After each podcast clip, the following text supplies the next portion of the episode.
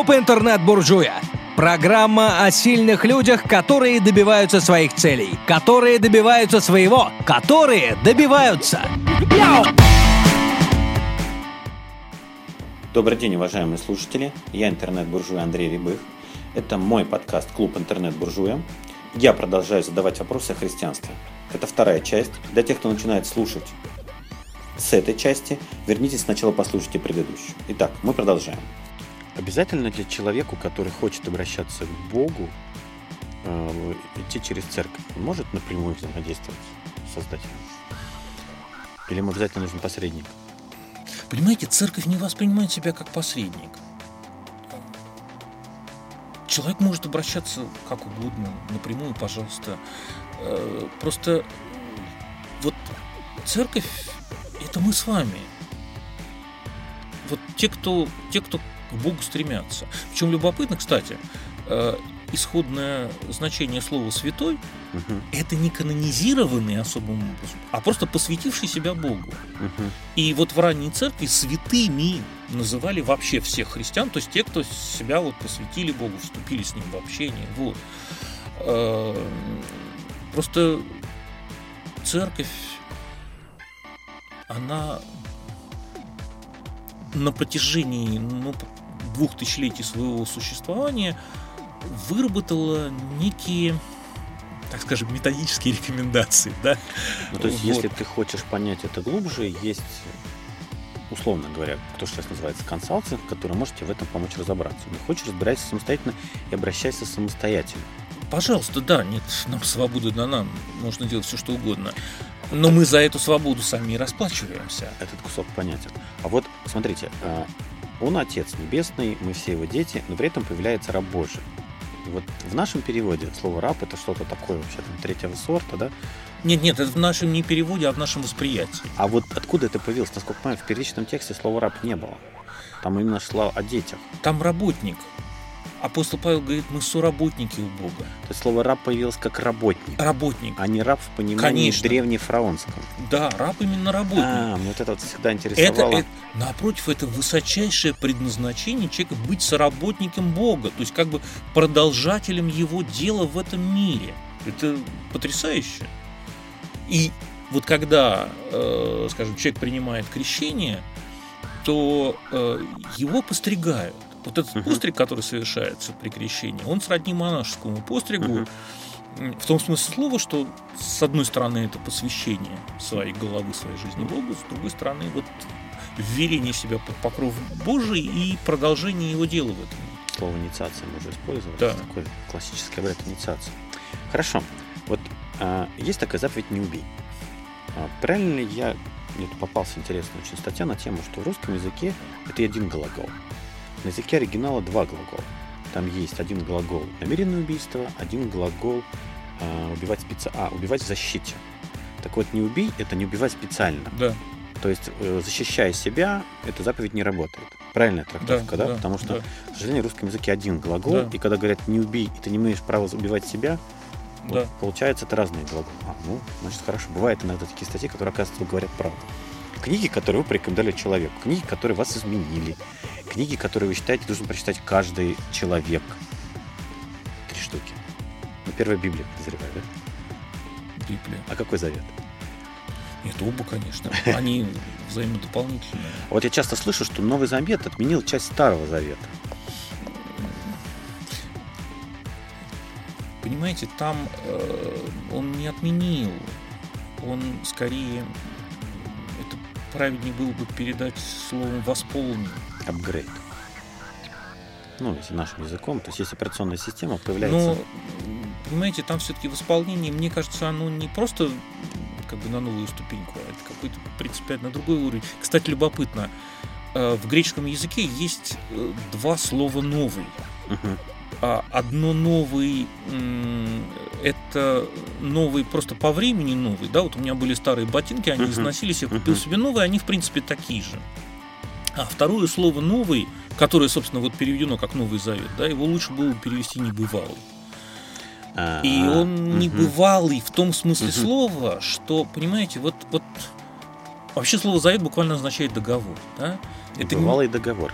Да, это, не, это некие отношения между Богом и человеком. Вот они были ветхозаветные отношения, угу. и вот, вот возникают новые отношения. Ну, договор тоже в русском языке сейчас очень своеобразное Вообще значение имеет. Перевода, да, вот, это, когда это очень да. сложно. Да. Перевод всегда интерпретация, конечно. Так вот, а, в чем радикальное отличие Ветхого Завета от Нового? Вот Ветхий Завет, он был внешним по отношению к человеку. То есть вот есть некие заповеди, там, там, не воруй, не убей, не прелюбодействуй, но эти заповеди, они, э, собственно, не делают человека лучше. Угу. Они просто внешними по отношению к нему остаются. И вот апостол Павел, э, который сам был воспитан у ног учителя Гамалиила и знал Ветхий Завет изнутри, он говорит, что Ветхий Завет, как он выражается, ну вот если это по-славянски, там просто точнее передается смысл, «преступлений ради приложися». Угу. То есть завет появляется для того, чтобы появилось преступление. Не для того, чтобы его устранить. Uh-huh. А для... Почему? Потому что, понимаете, вот как только проведена черта, переступая ее, я становлюсь uh-huh. преступником.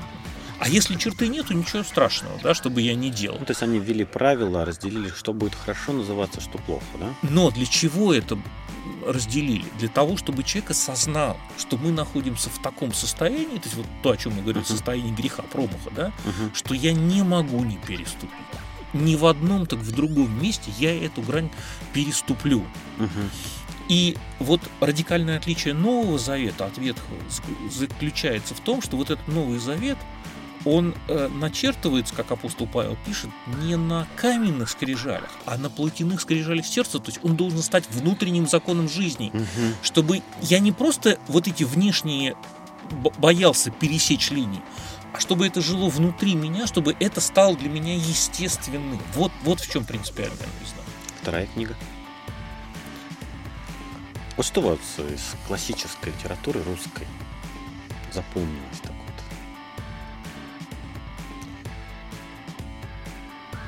Вы знаете, вторая книга, наверное, я бы сказал, эм, даже не из классической литературы, а книга, которая на меня произвела впечатление в студенческие годы. Чайка по имени Джонатан Ливингстон. Ну, Бах, да. Да. Сильная вот книга. она, я думаю, что, наверное, я сейчас э, как-то перечитал у сына, открыл и сейчас как-то она на меня такого впечатления не произвела. Ну, это еще советское время было. Но тогда просто было шокирующее переживание. Вот, вот открытие какого-то пространства нового. Что очень много метафор. Прям это книга сплошная. Третья книжка. А третья книжка. Вы знаете, я, я даже боюсь ее называть. Почему?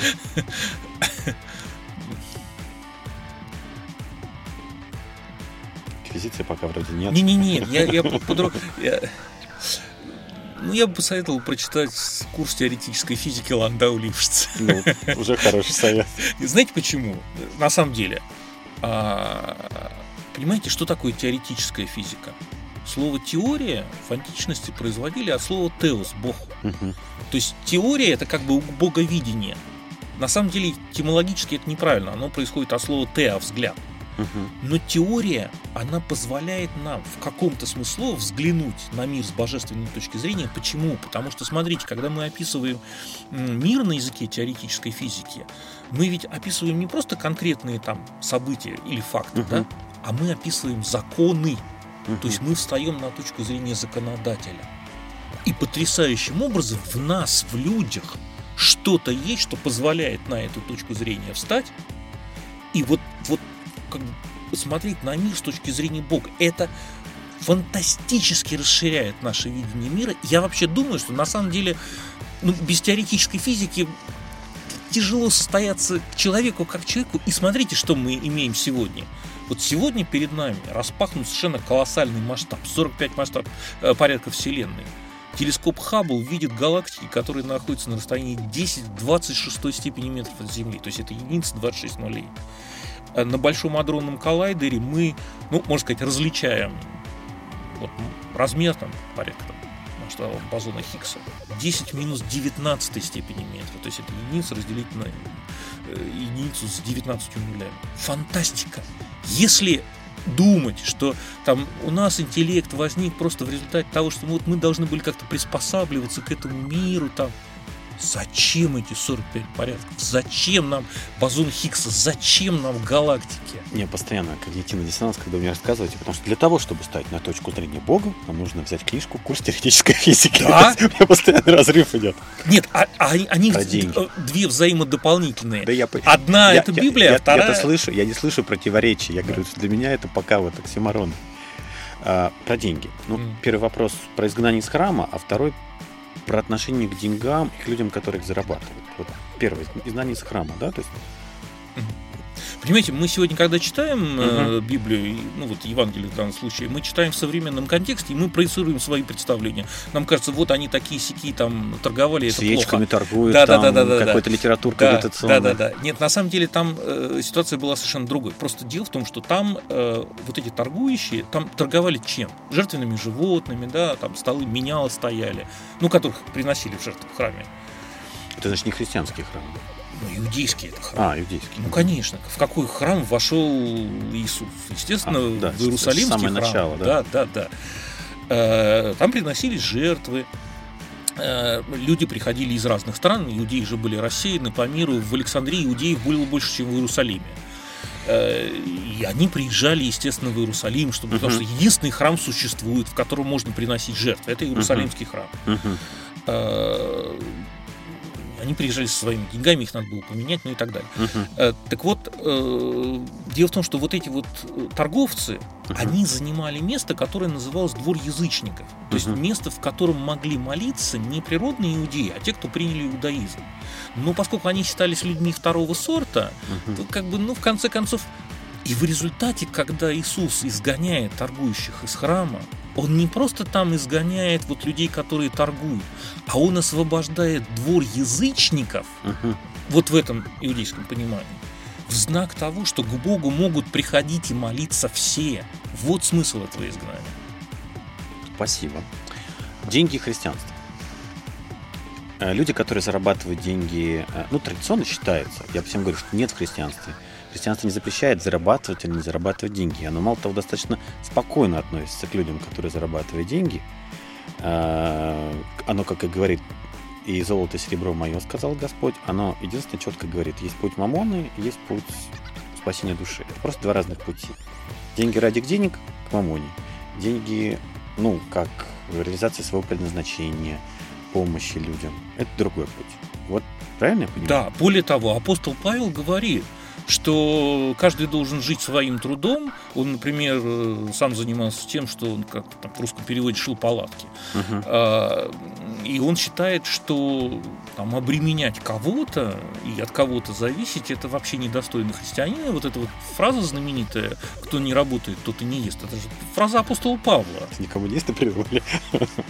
Почему-то казалось, что в период Ленина где-то в НЭП это появилось. Это, это ну, ну, исходно это фраза, которую апостол Павла. Как же это Новый Завет. легендарно, то, что легче верблюду пройти в игольное ушко, чем богатому попасть в рай.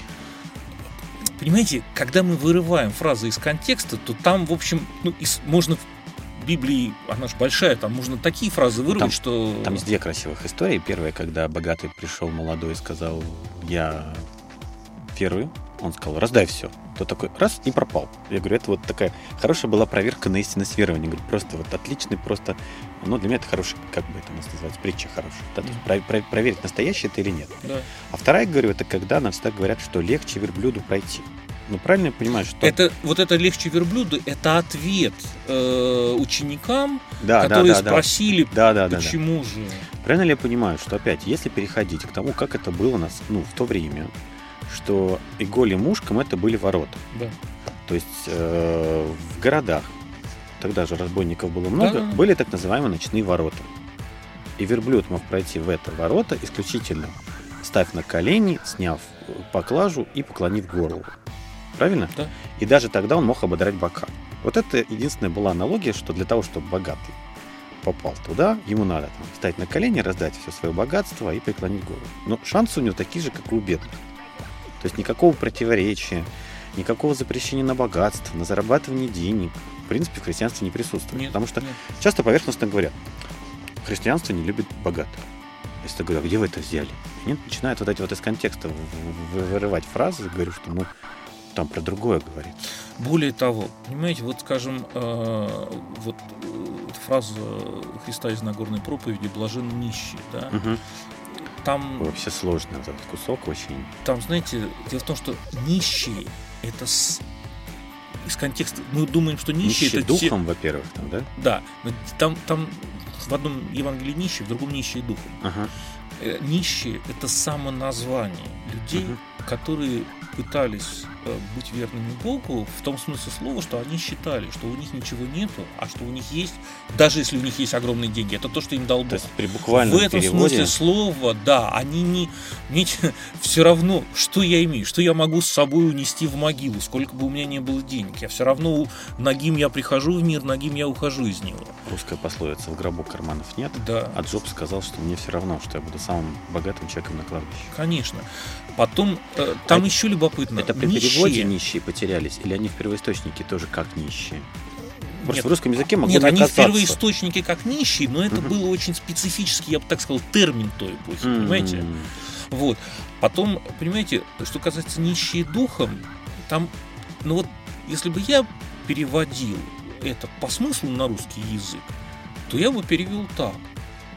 Блаженные... э, Понимаете, вот что такое богатство? Богатство это то, что при- придает мне с- ну, вот как бы устойчивость в этом мире, да.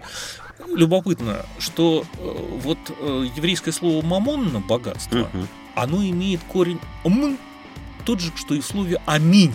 Когда мы говорим «аминь», то есть истинно так, да, Мгм. это вот твердо, есть на что опереться.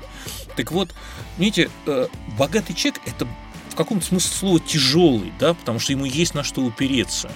Так вот, нищие духом я бы перевел легкие для духа. То есть те, кто чувствует вот это дуновение Бога.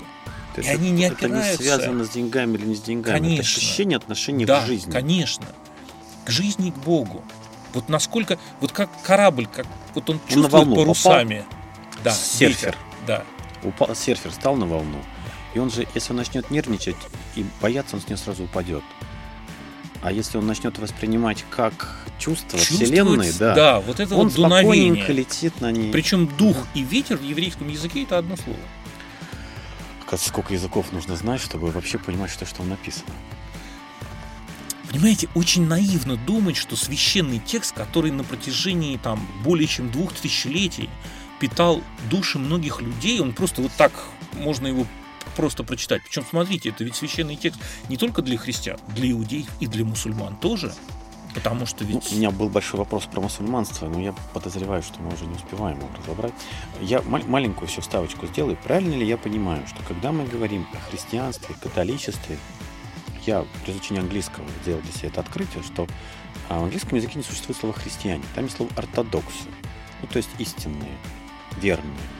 Что на самом деле христиане, правос- а православные католики, православных там нет такого слова, там есть ортодоксы. Ортодоксы, что на самом да. деле православие это не как православие и католики это не две разделившиеся ветви. То есть есть основная ствол, это то, что сейчас называется православные ортодоксы, и есть, не знаю, по каким правилам, отделившиеся ветвь католиков.